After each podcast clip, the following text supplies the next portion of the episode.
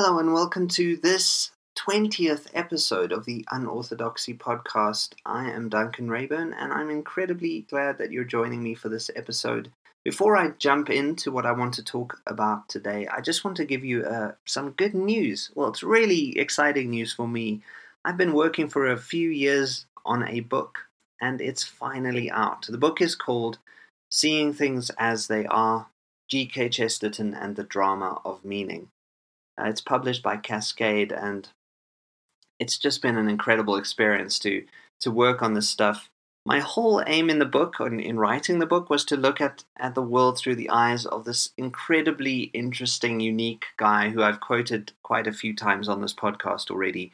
His name is G.K. Chesterton, as you already know, and he's just got such a fresh way of, of looking at the world. And, and so, in looking at his perspectives on things, I want to invite you and me, in fact, to into a whole new way of seeing things. Uh, the book is about perception. It's about hermeneutics, this the art of interpreting uh, the world and and the interpretive experience. It's about theology and faith, and it's got a bit of mysticism in it and a bit of metaphysics, and it's got a few jokes in it. I even write about the humor of Chesterton and how this helps us to see things in in fresh perspective and all sorts of things that I, I feel are very key to to engaging with um, theology, but but also just engaging with the way that we understand the world.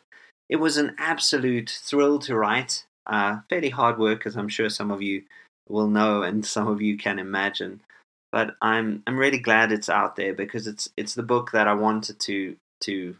It, if I couldn't have asked for a better way to to write a first book, a better experience to write a first book uh, for the world, and and hopefully a few of you out there will find it interesting. If anything of what I've just said appeals to you, then maybe uh, you can take a look at it. It's it's pretty much available anywhere that good books are sold. Um, mostly online, I think is you know the easiest way to make sure you can find it. I'd also really love to hear your thoughts on on it if you find the time to to read it, read it and give me some feedback. Uh, you can look up my email or, or just you know send me a tweet or something so yeah, that's that's really exciting news. I will probably at, at a later later stage actually talk a little bit more directly about the book, but um, for now, I want to start something off that I have been wanting to do for a while. I, I really I'm crazy about this this theory called mimetic theory. It's it's basically this uh, this kind of wacky theory of everything. It it's it's all about the, full human experience, right from ancient times to the present. It's anthropology, it's philosophy, it's history, it's literature, it's film, it's culture, it's uh, it's just so much, and and it's it was developed by this amazing thinker named Rene Girard, who who sadly passed away last year. But G- Girard left this incredible legacy and people are writing about his work. I've I've published a few things on Girard's work uh, just in, in journal articles, and I think that mimetic theory has tremendous implications for how we live life. It also has significant implications for theology. I think helping us, especially those of us who've been uh, kind of, I think, disenfranchised by by more conservative theologies. I think this opens a way to to engage with theology that is fresh and and loving and insightful. So what I want to do is I want to look at the whole theory, but I want to do this in bits. Um, so in this episode of the Unorthodoxy podcast, I want to look at part one, the question of why we want what we want. I'm not sure you've ever asked this question, but why do you want what you want or why do you desire what you desire? It's it may not seem like a very obvious question but it's the question of where does desire come from? Desire is, is so much a part of our human experience. It's it's a part of how we function in the world and i'll talk a little bit more about this later but why do we want what we want? Where does this desire come from? I think that desire is an amazing way to understand the nature of the self. We exist in and through what we desire. It's almost that desire is this thing that unifies us. Uh, J.M. Oughourlian, who I've quoted before in his book, The Genesis of Desire, says that desire gives rise to the self, and by its movement animates it. So it's almost as if the self is this this kind of it's always in a kind of flux and desire gives gives the self structure and order and it animates the self. This is something that Michael Kirwan echoes in his book Understanding Girard. He says that the self is an unstable, constantly changing, evanescent structure brought into existence by desire. We, we are kind of deconstructed before we are constructed by desire. Deconstruction is, is kind of the, the foundation of the self. There is the earth is formless and void before God says, Let there be light. There is always this kind of chaos that needs to be given a direction. So, this is why the, the philosopher Hegel says that desire is humanizing. It's the thing that makes us human. It, it's, in fact, the way that we understand what it means to be human. One way to look at desire is to realize that desire and need are not exactly the same thing. Obviously, they overlap in certain ways, but I would say it's quite helpful to, to make some kind of a distinction. One way to do it is to, to point out that you know, we have these biological needs, like I need food to be able to survive. Um, I, I, I have a need for water, for instance, but I have a desire to drink some tea. The, the need is almost uh, the foundation, and desire is this thing that, that builds on it and transcends the need. Simone Weil has a beautiful way of articulating the distinction between needs and desires. She says that needs are finite, so once I've had something to drink, I I'm fine. I don't need to keep on going. But desire is this thing that that makes us want to keep on going. So once I've had a coffee, it doesn't mean I'll never want coffee again. In fact, the opposite is true. I seem to always be wanting more coffee at, at I mean, with intervals, obviously. So with this in mind, we, we can see desire is something that unifies what is largely a fractured sense of being. I, I think one of the greatest problems in the world today, in terms of people losing direction, and we will talk about more of that later in a later episode. One of the greatest problems is that we feel so pulled in so many different directions. Our desires are so scattered that our sense of self is is in a way injured. Um, and and as we get into mimetic theory, you'll you'll get a better sense of why that in fact happens. Often the trouble is that we can't seem to help what we want. I think this is where the question of why we want what we want becomes really pertinent. We don't always seem to have control over what we want. We seem to want things that are sometimes bad for us. Why is that? Uh, it's such a, a an odd thing to do. Another way of putting this is to say that we we can even want what we don't want. Uh, this is to say that we, we can even have desires that are in conflict with each other, two totally different desires in a way at the same time. And I'm sure you've you've listened to people where they're talking and, and you realize that they there's conflict, in, internal conflict, and, and they're not sure how to resolve that.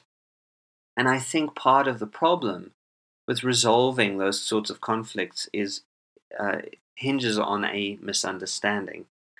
The misunderstanding is something that uh, Girard calls the romantic lie. This is uh, stuff I get from his book Deceit, Desire, and the Novel. It's an incredible, mind blowing book.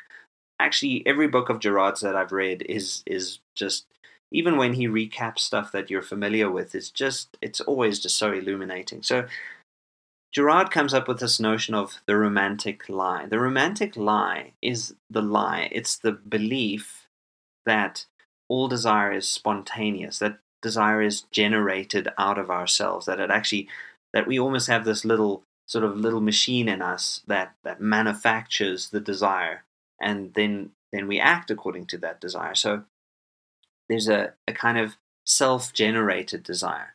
And Girard says that this is a this is a silly way, in a way, of conceiving of desire. Desire cannot be entirely spontaneous.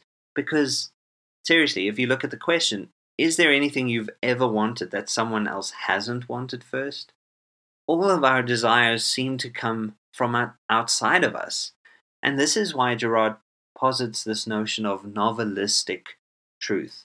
Novelistic truth is the antithesis of the romantic lie. Novelistic truth is the truth that all desire is mimetic desire. All desire is copied or imitated or borrowed or modeled or mediated.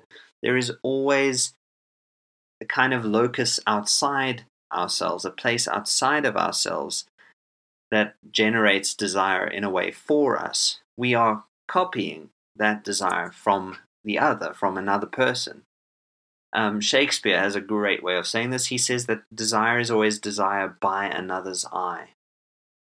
In a way, we cannot look at the world except through the perspectives and visions and and ways of seeing of other people. We're always desiring through others. So we don't just imitate the appearance of people, we actually imitate their substance, their desires.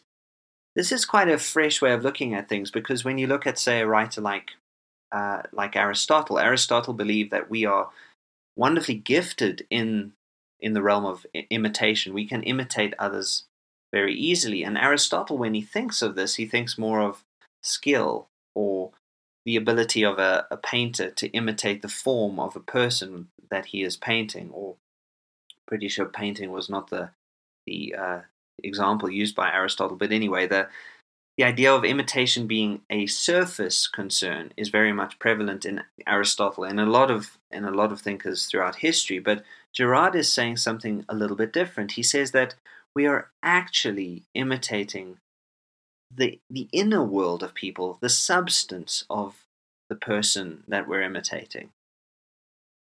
This is something that I, I found written in, in the book Evolution and Conversion it's a book by Girard Antonello, and Rocha. They, they've got uh, a few ideas around mimetic theory in the introduction, and this is one of them.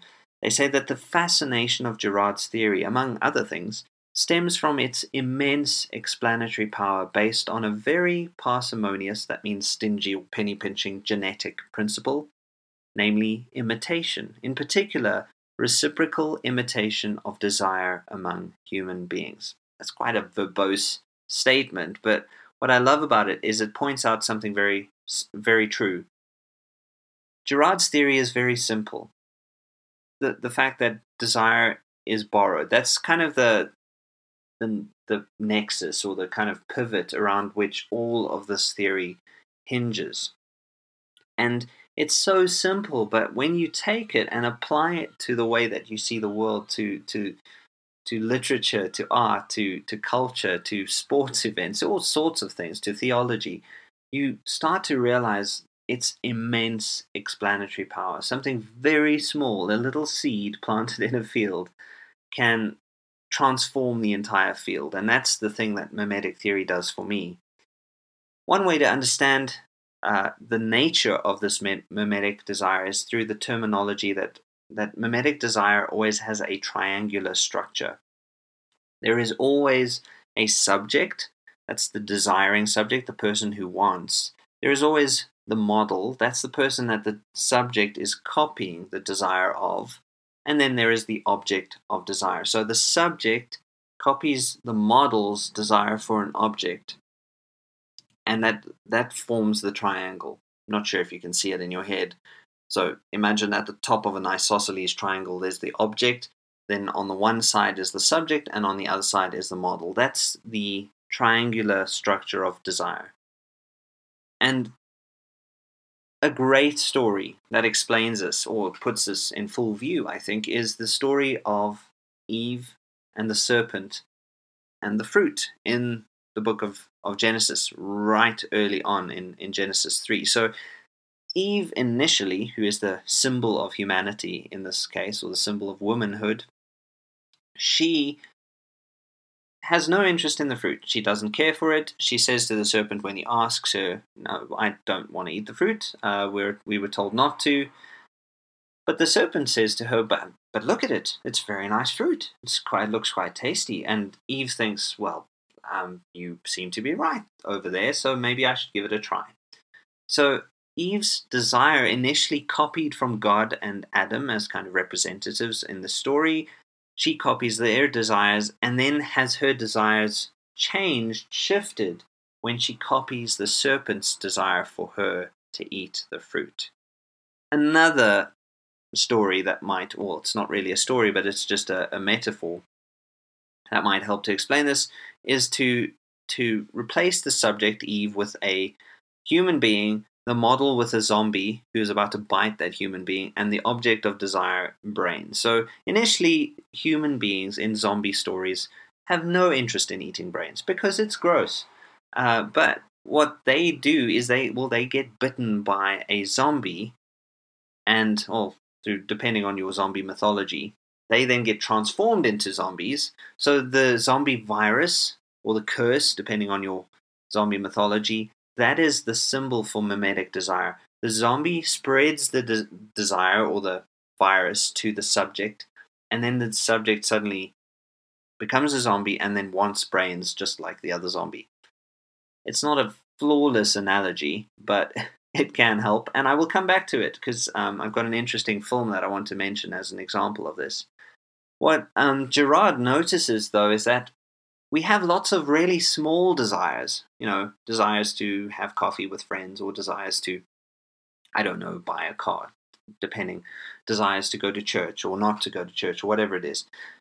He says that our deepest desire is not for things or objects, but to be. J.M. Oughourlian, uh, he says that this is the desire to exist in greater measure.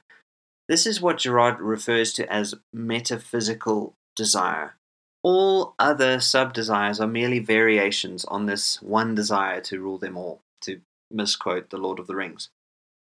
Uh, Girard writes The desire according to the other is always a desire to be the other. There is only one single metaphysical desire, but the particular desires which concretize this primordial desire vary ad infinitum.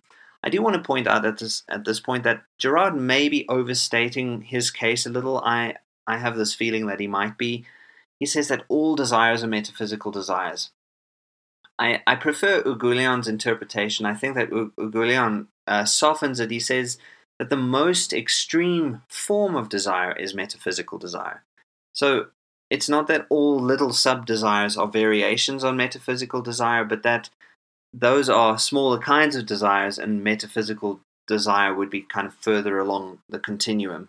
It's not a hierarchy, but a continuum in Oughourlian's work. Oh, sorry, my phone just went. I should probably put it on silent.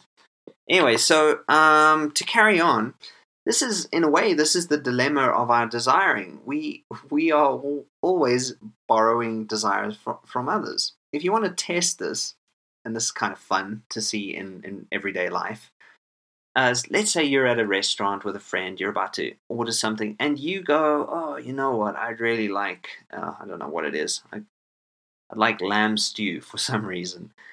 And your friend goes, "Oh my goodness, that you know that looks really good," and then they order the same thing that you just did. That would be an example of mimetic desire. It's a very simple thing. Uh, so, and there will be more examples as we go along, but but it's amazing that your friend will somehow miraculously want the same thing that you do. And it's because desire is not spontaneous. Now, the reason why you ordered lamb stew in the first place, well, that's something that we can we can ask questions about later. But even that desire would have come out of a context and a particular way that you were formed and relate to desire and to the desire of others. So often we we see this in at play in the world, but it might be worth noticing that at its most extreme, our desire is not just to want what others have, but to be who they are. This can give rise to conflict. That's something I'm going to deal with more directly in the next episode. So, a key question to ask when we have this idea in mind is how does your experience reveal the desire of the other? How are you in some way, in different ways, imitating the desires of others? I think this this answers a lot of riddles that have been put forward to us by psychoanalysis. I think psychoanalysis and mimetic theory are incredibly powerful companions and can be, um, I think, helpful for, for us to understand our lives and how the way and just how we how we function around others. How are you living your life according to the desire of others? How does this affect you? I think it's a really good way to look at it. So um, I'm not going to answer that question, but what I do want to do is give you a, a little bit of a taste of a a scenario that is sketched by a very unique zombie movie because I think this explains desire's transmission really well, the contagion of desire in a very unique way. The zombie movie in question is called Pontypool, and it's a very small kind of indie film, and it's got some good points and some, you know, negatives, very low budget. And I think because it's low budget, it relies on on its being very clever to really work.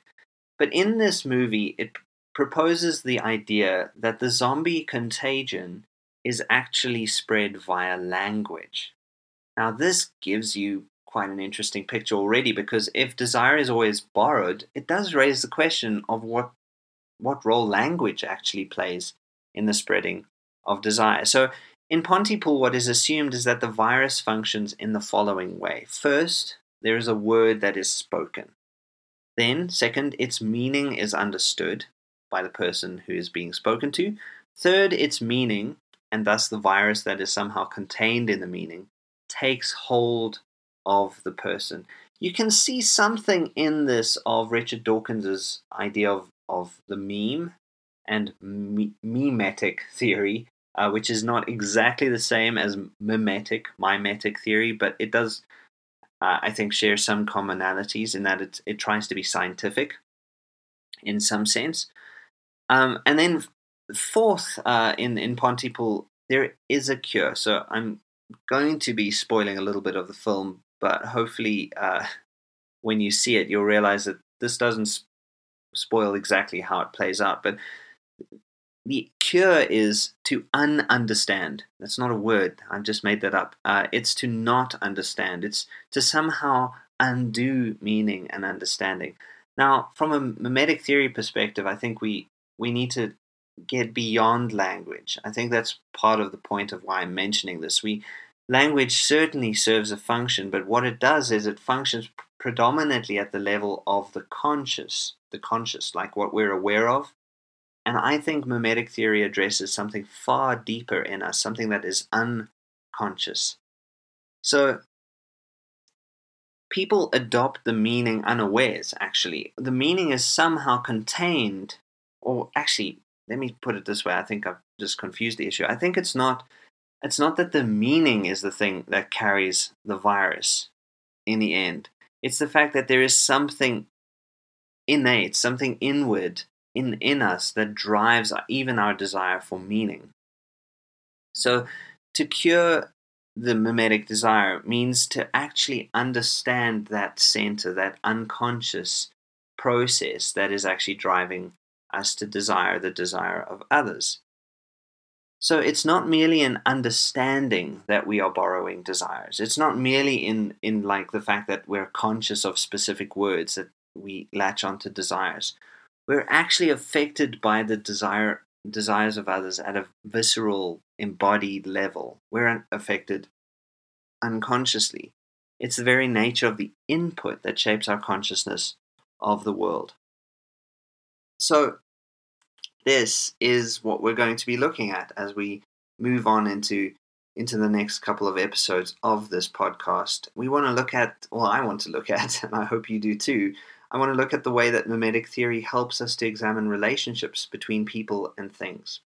Because human beings are relational beings, we're contextually formed. We there's always a, a kind of tension between nurture and nature that you're all very aware of, but this is profoundly illuminating when it comes to self examination and, and understanding why we make certain decisions and why we go against certain other decisions.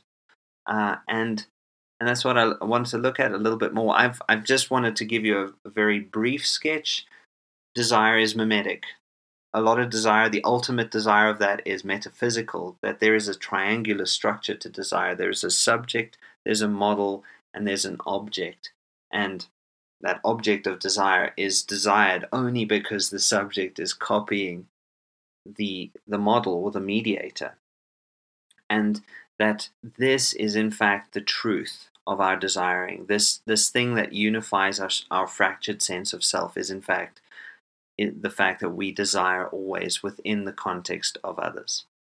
That is it for now. Thank you so much uh, again for listening. I really appreciate all of you out there who listen to this because it's it's a great thing for me to be able to share these ideas with you. I'd love to hear your feedback. You're very welcome to post a, a comment on the Unorthodoxy Podcast Facebook page if you like. You can send me a tweet at Duncan Reyburn, Reyburn R E Y B U R N.